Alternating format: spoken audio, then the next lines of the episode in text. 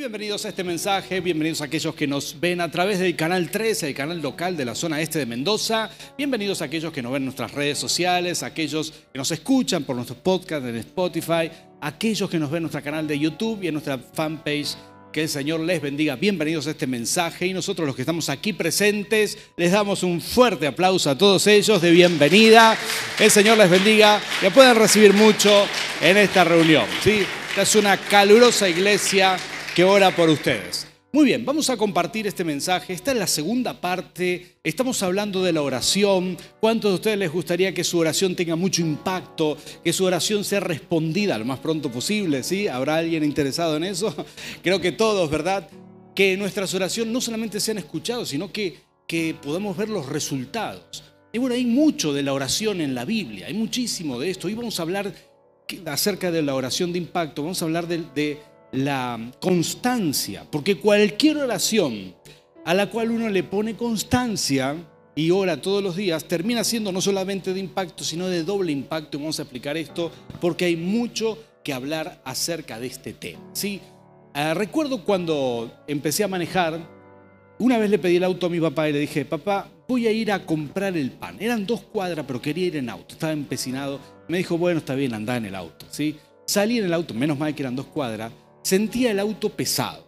El auto no funcionaba, él tenía un lindo coche para esa época, para el que tiene oídos que oiga, así un Renault Fuego, así un lindo auto, y yo lo sentía pesado, el motor que no iba, yo decía, le voy a decir a mi papá que este cachivache ya no funciona, ¿no? porque lo tenía que acelerar mucho para que, para que fuera 30 kilómetros por hora, si no podía pasar a segunda, desaceleraba y se frenaba, fui, compré el pan, volví y así todo renegando los tirones, el auto. Digo, esto no funciona, no funciona. Cuando paré me di cuenta de un detalle. Todo el tiempo tuve el freno de mano puesto. ¿sí?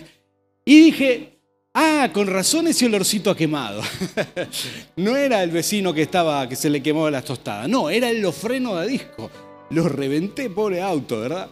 Dígame, ¿alguna vez te pasó esto un poquitito al menos? ¿Sí? Creo que a todos alguna vez, hoy los autos nuevos, capaz que a vos no te pasa porque tenés estos autos que te, te, salta una, una, alarma, ¿verdad?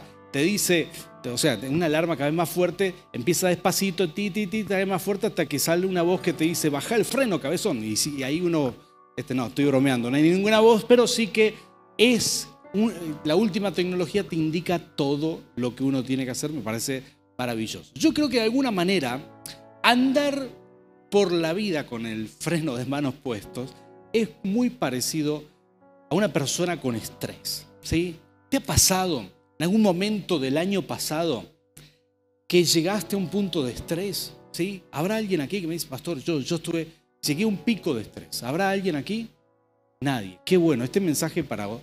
Allá, allá, sí, quizás alguien que nos está viendo del otro lado de la pantalla, un pico de estrés. Uno llega a un punto preocupaciones, ¿verdad? Es un cansancio físico, emocional, ¿no? El estrés no solamente se puede venir por una preocupación que se somatiza y uno siente que se siente cansado, que no, no tiene la fuerza, y es como andar con el freno de mano puesto. Esto, esto es así. Resulta que tenemos increíblemente el diseño de Dios maravilloso, hoy la neurociencia lo explica, todos nosotros tenemos esta enorme capacidad de enfrentar los peligros de la vida porque Dios puso eso en nuestro cuerpo, ¿no? Es decir, si estamos frente a un peligro, si estás manejando cerca de un precipicio y de pronto ves que hay un precipicio, posiblemente tu cerebro segrega, todo esto es en pequeñas milésimas de segundos, se segrega un poco de adrenalina, ¿sí? que te prepara, te activa todos tus sentidos, tu corazón empieza a palpitar y la sangre llega bien a todo tu cuerpo para que tomes decisiones, si querés salir, querés, tu cuerpo va a funcionar porque todo esto se activa cuando uno está frente al peligro.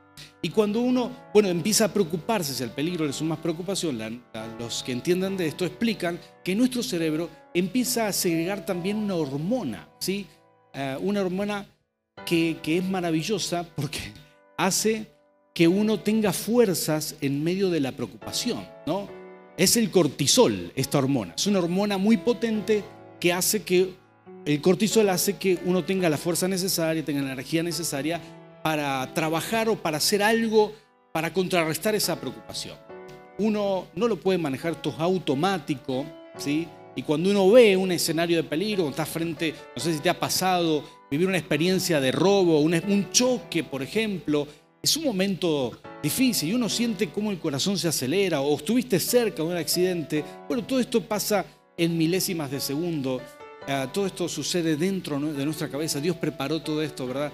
Nuestro cuerpo se prepara para que la decisión que vos tomes, todo el cuerpo te va a responder. Tenés mucha adrenalina, a veces salimos corriendo del peligro, pasan cosas, uno se cae de la bicicleta y se levanta rápido. Porque, ¿qué, ¿cómo fue si nunca te levantaste rápido? Es que la adrenalina que uno tiene en esos segundos, bueno, y todo esto lo preparó Dios para que nuestro cuerpo funcione bien. Pero acá viene el problema. El cortisol lo genera, según la neurociencia, los que entienden de esto, lo genera nuestro cerebro cuando tenemos una preocupación. Que muchas veces las preocupaciones son reales, entonces nuestro cerebro, claro, se activa, tenemos más fuerza, más energía, podemos enfrentar las preocupaciones, pero también nuestro cerebro no distingue la realidad de la ficción. Entonces vos podés estar en un caso real y todo tu, tu sistema de alarma, por así decirlo, se activa, pero en un caso que no es real, vamos a suponer que estás a la noche, una de la mañana, y no estás en verdadero peligro, pero estás pensando, ¿sí? Te empezás a preocupar. ¿Qué, ¿Qué pasará si me echan a mí del trabajo esta semana? Porque anunciaron que algunos van a echar, ¿verdad? Y hay quienes tienen esa orientación pesimista, dice, van a, echar a tres, ¿verdad? Entonces dice, uno, dos, tres, el tercero soy yo, seguro, ¿verdad? Siempre hay alguien está pensando así negativo y, activa la máquina de, fabricar cortisol, ¿no? Tu cerebro empieza a, preocuparse, claro, no distingue la realidad de la ficción, no, eso nunca te va a pasar, pero ya te estás dando manija. Y literalmente, ¿vieron esta frase darse manija? Es que estamos, estamos haciendo funcionar la máquina de esa hormona que nos empieza a intoxicar. Los que entienden de esto dicen que una persona con mucho estrés mucha preocupación sobre todo, es una persona que ha pensado mucho en los problemas y aunque no sean reales, ha, pensado demasiado y llena su cerebro, lo intoxica de cortisol. Esto es impresionante porque tendría que funcionar esto o tendríamos que aplicarlo solamente para los casos donde estamos realmente en peligro, realmente preocupados, realmente tenemos que enfrentar una situación peligrosa, pero hay gente que se preocupa por todo. ¿sí? ¿Conocen a alguien así? ¿Sí? No aquí, ¿verdad? Pero hay gente que se preocupa por todo.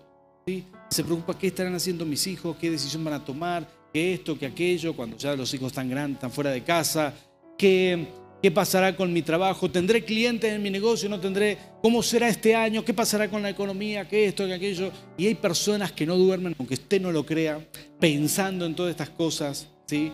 ¿Qué pasará con mi salud? ¿Qué pasará? Me salió una manchita acá, seguro me van a cortar el brazo, ¿verdad? Uno empieza a pensar a pensar, a pensar. Claro, el cortisol hace todo esto y uno se estresa.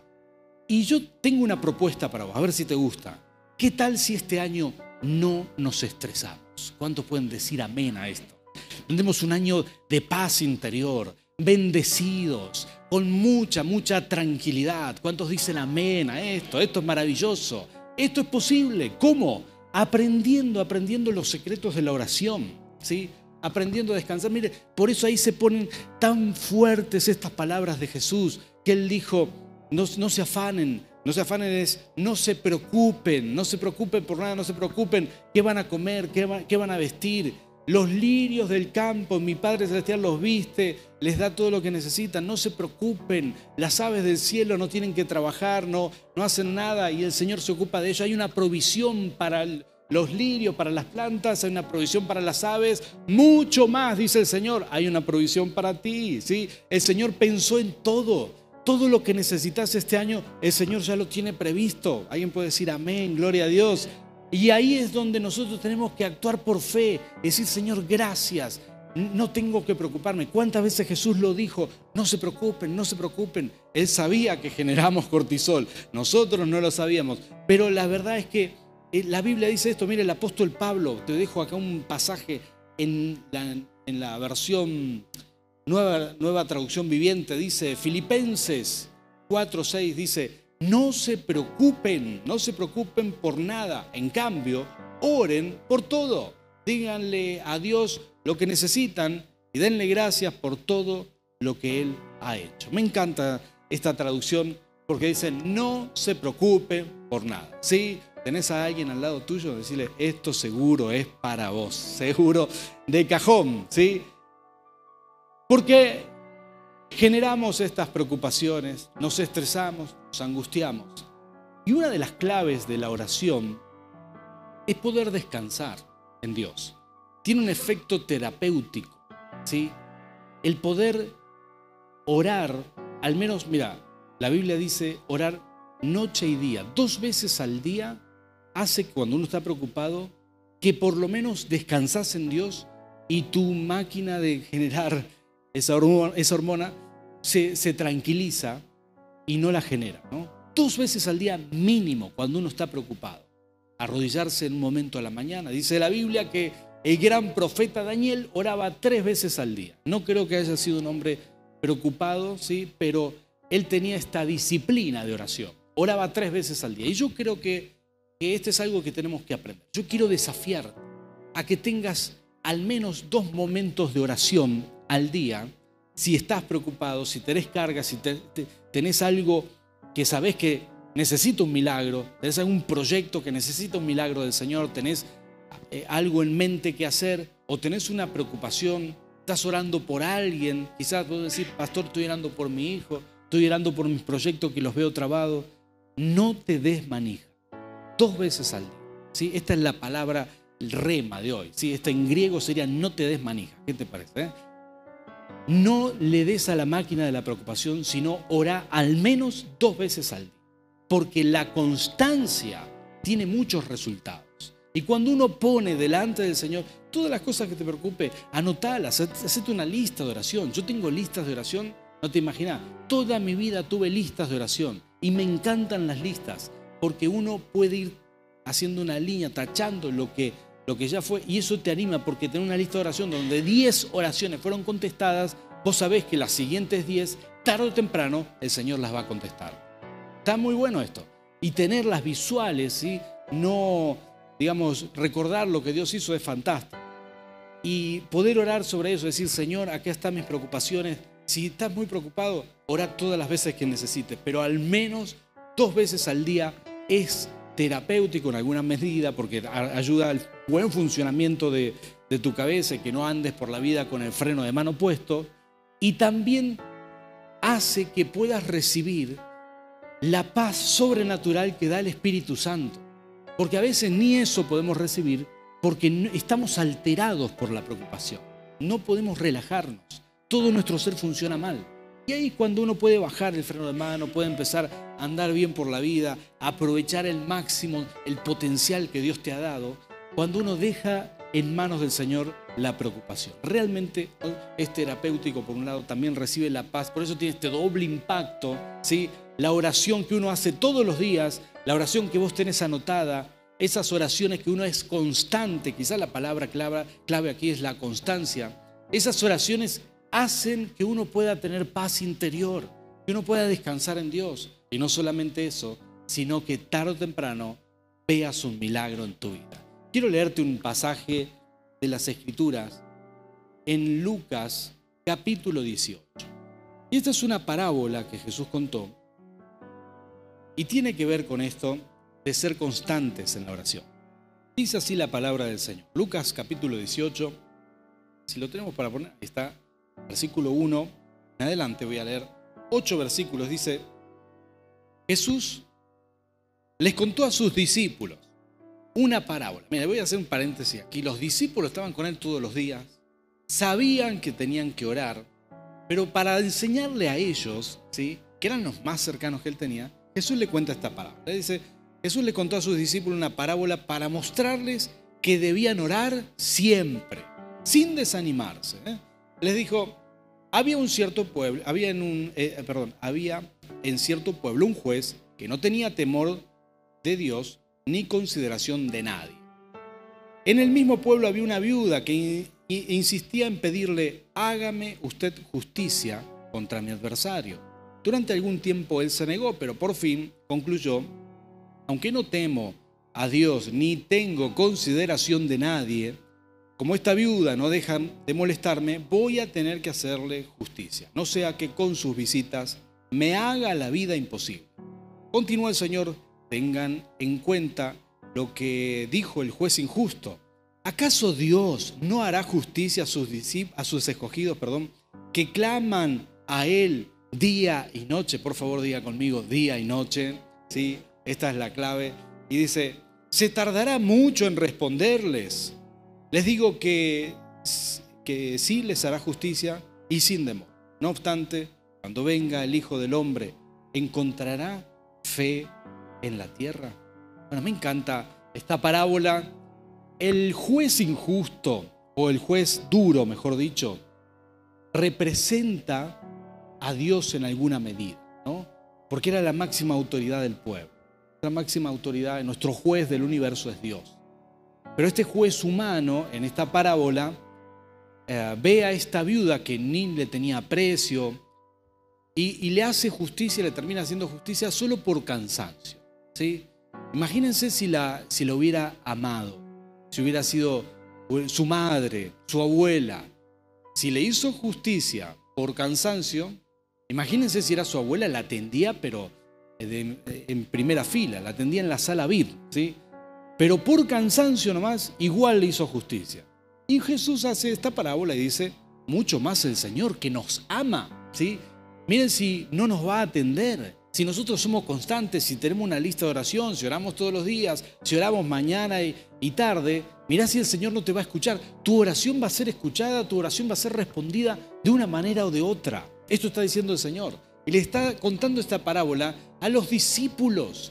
Mira, y les dice para que no se desanimen la importancia de orar siempre y sin desanimarse, porque una de las causas por las cuales no somos constantes en la oración es porque nos desanimamos. Oramos dos o tres días, por lo mismo, no vimos un resultado. Claro, pues estamos en la época, ahora más que antes, del, ¿verdad? Llame ya y vos querés la pizza ahora. Entonces, no, no te aguantás esperar tres meses por una respuesta de una oración. ¿sí? A lo mejor ustedes sí, pero hay otras personas que no, ¿verdad? Y, y claro, la gente quiere las respuestas ahora, pero no funciona así en el mundo espiritual. El Señor no se demora igual, pero hay un proceso que hacer. Y mientras orás, Dios trabaja contigo en tu corazón. Mientras orás, el primer impacto está en tu propia vida. La oración tiene un impacto, sí, la tiene, pero no es, no es por el milagro que vas a recibir, es porque vos empezás a recibir paz cuando orás dos veces al día, al menos dos veces al día. Vos empezás a recibir esta tranquilidad, esta paz interior, a descansar en Dios, a que tu cerebro funcione bien, como te expliqué antes, porque estás alineándote al diseño divino. Empezás a funcionar de acuerdo a lo que Dios diseñó y ya ves la vida de otra manera. Ese es el primer impacto que tiene la oración. Y el segundo impacto, claro, es a nivel espiritual. Es que si uno es constante, que si uno, si uno logra desarrollar el hábito de orar, ¿sí? entonces, tarde o temprano, bueno, vos tenés que saber esto, Dios va a escuchar tu oración, Dios la va a escuchar y algo Él hará. Yo he hecho listas de oración muchísimas veces, pero durante ese proceso, Dios me habla, trabaja conmigo, empiezo orando, anoto una cosa y luego antes de recibir la respuesta, termino cambiando ese motivo de oración. Porque entendí algo en el proceso. Entendí o que no estaba pidiendo correctamente o que esto no es lo que necesito realmente, pero nunca me hubiera pasado esto si no soy constante en la oración. ¿Tiene sentido esto que digo? No sé si te ha pasado, pero a veces esto es así. Empezás pidiéndole algo al Señor, empezás pidiéndole por un trabajo, decís yo quiero este, pero luego de orar un tiempo te das cuenta que ese no te conviene. Te das cuenta. ¿Y quién te lo reveló? Te lo muestra el Señor. Y empezás a cambiar y a modificar. Ese proceso es maravilloso y uno lo experimenta solamente en la constancia. Por favor, diga conmigo constancia. ¿sí? Esta es la clave. Ser constante. Estar orando todo el tiempo. Tener listas de oración. A veces lo único que nos separa de un milagro es la constancia. Yo quiero hoy desafiarte, iglesia, a todos los que nos ven a través de la pantalla, a todos los que nos escuchan. Es importante ser constantes en la oración y no desanimarse, porque este, esto es lo que sucede. No siempre vemos el milagro inmediatamente. Bueno, hay milagros que sí, ¿eh? hay, hay gente que ora por cosas, a veces oramos eh, por milagros de sanidad, de restauración, son inmediatos. y otros que tienen un proceso. No, uno no, no, se desanima con los milagros que suceden inmediatamente. Jesús no está hablando de esos milagros. Está hablando de los otros, de los que son como un proceso, ¿no? los que llevan un tiempo, los que necesitan, no sé, que algo suceda. Mire, cuando alguien va a sembrar eh, maíz, por ejemplo, trigo, lo que sea, elige el tiempo justo, ¿sí? antes de que empiecen la lluvia o generalmente en el campo, en la agricultura, sobre todo en, la agricultura, en la siembra extensiva, ¿sí? se elige el momento después de alguna lluvia, de las primeras lluvias, ablandó la tierra, se trabaja la tierra, se siembra, hoy existe la siembra directa. Bueno, una vez que se siembra, se espera, se espera con paciencia. Pasan las lluvias, la gente trabaja sobre eso, va viendo si hay maleza, si hay esto, hay una constancia en el trabajo, se espera con, mucha, con mucho anhelo que llegue el tiempo de la cosecha, empieza a ver cómo esto va germinando. Es todo un proceso, uno siembra en una temporada y cosecha en otra. Y a veces es así con la oración. Es una siembra en el mundo invisible, en el mundo sobrenatural. Oramos, le estamos depositando fe al Señor. Señor, yo te creo por esto. Te creo por ese trabajo, te creo por esa casa que necesito, por esta sanidad, te creo por la unión familiar. Y uno empieza a orar, empieza a clamar al Señor. Y sabes qué? En ese proceso, el primero que es bendecido sos vos, como te dije antes, por la paz que recibís, porque ahora ya no tenés ansiedad y no andás por la vida con el freno de mano puesto, sino que estás descansando en el Señor. Y la segunda cosa es que estás trabajando, tu oración empieza a trabajar, empieza a germinar en el mejor campo que hay, es el reino de los cielos. Ahí empieza a germinar esa semilla y cuando menos te des cuenta, llega la temporada de la cosecha. Cuando menos te des cuenta, empezás a ver los resultados de esa oración. ¿Lo probaste alguna vez? ¿Fuiste constante alguna vez en la oración? ¿Pasaste meses orando por lo mismo? Porque si no lo hiciste, el Señor te está llamando. El Señor te está llamando para ver su poder sobrenatural. Esto funciona. Quizás no es para la gente ansiosa, ¿sí? ¿Habrá alguien ansioso aquí? No, qué bueno, no vinieron los ansiosos. Pero sucede que cuando uno puede tener esta paz de esperar en el Señor, saber que la oración será respondida, el Señor no se va a demorar. Hay cosas que no las hace rápidamente porque necesita trabajar con nosotros. Pero cuando sabes esperar en el Señor, tarde o temprano, tu cosecha llegará. Las respuestas, tus oraciones estarán ahí. Este es un año para experimentar al Señor. Este es un año para tener listas de oración, para ser constante, para ser consecuente en la oración, para doblar rodillas. Y yo sé que el Señor te llama. Voy a pedir a los adoradores que pasen por aquí para adorar suavemente con el instrumento. Y voy a animarte a hacer esto, es una, un mensaje muy práctico, ¿sí? Voy a animarte a hacer ahora mismo esas primeras oraciones. ¿Tenés una lista de oración escrita? ¿Tenés un sistema de oración? Bueno, este, esto es importantísimo. Jesús lo dijo así en esta parábola. Él dijo la importancia de orar siempre. Y dijo estas palabras él dijo, si lo hizo con una viuda, si este juez injusto lo hizo con una viuda a la cual él ni apreciaba, ¿cuánto más lo hará con nosotros que nos ama? El Señor te ama, tienes que convencerte de esto. El Señor está de tu lado, el Señor quiere verte bien, el Señor quiere, quiere hacer milagros en tu vida, lo quiere hacer. Solamente a veces es necesario que nosotros lo podamos creer. Yo quiero orar por ti. Quiero pedirle al Señor que, que haga esto, que pueda recibir tu oración. ¿Cuál es tu necesidad? ¿Qué tal si te pones de pie ahora mismo y abrís tu corazón al Señor y los que están del otro lado de la pantalla pueden hacerlo ahí en sus hogares y soltar cualquier preocupación a los pies de la cruz? Si hay alguna preocupación, no te la lleves. Hoy soltala aquí. Hemos orado al principio de esta reunión por eso mismo, pero a veces a veces traemos las preocupaciones y las llevamos de, nuevo a nuestra casa. Pero hoy cuando salgas por esta puerta, tenés que irte libre de preocupaciones, creyendo, creyendo, creyendo que tu constancia en la oración hará que tu vida se transforme. que ese trabajo que no tenés, que esa situación financiera que la estás luchando, que esa relación de pareja, que esa soledad que tenés, que esas angustias se van a ir de tu vida. Y hoy lo presentás delante del Señor, con fe. Y hoy asumís la responsabilidad espiritual de no desanimarte en la oración, sino de ser constante. Porque la oración que tiene impacto es la que podemos sostener en el tiempo. Es la oración la cual no nos desanimamos de seguir haciendo y a veces varias veces al día.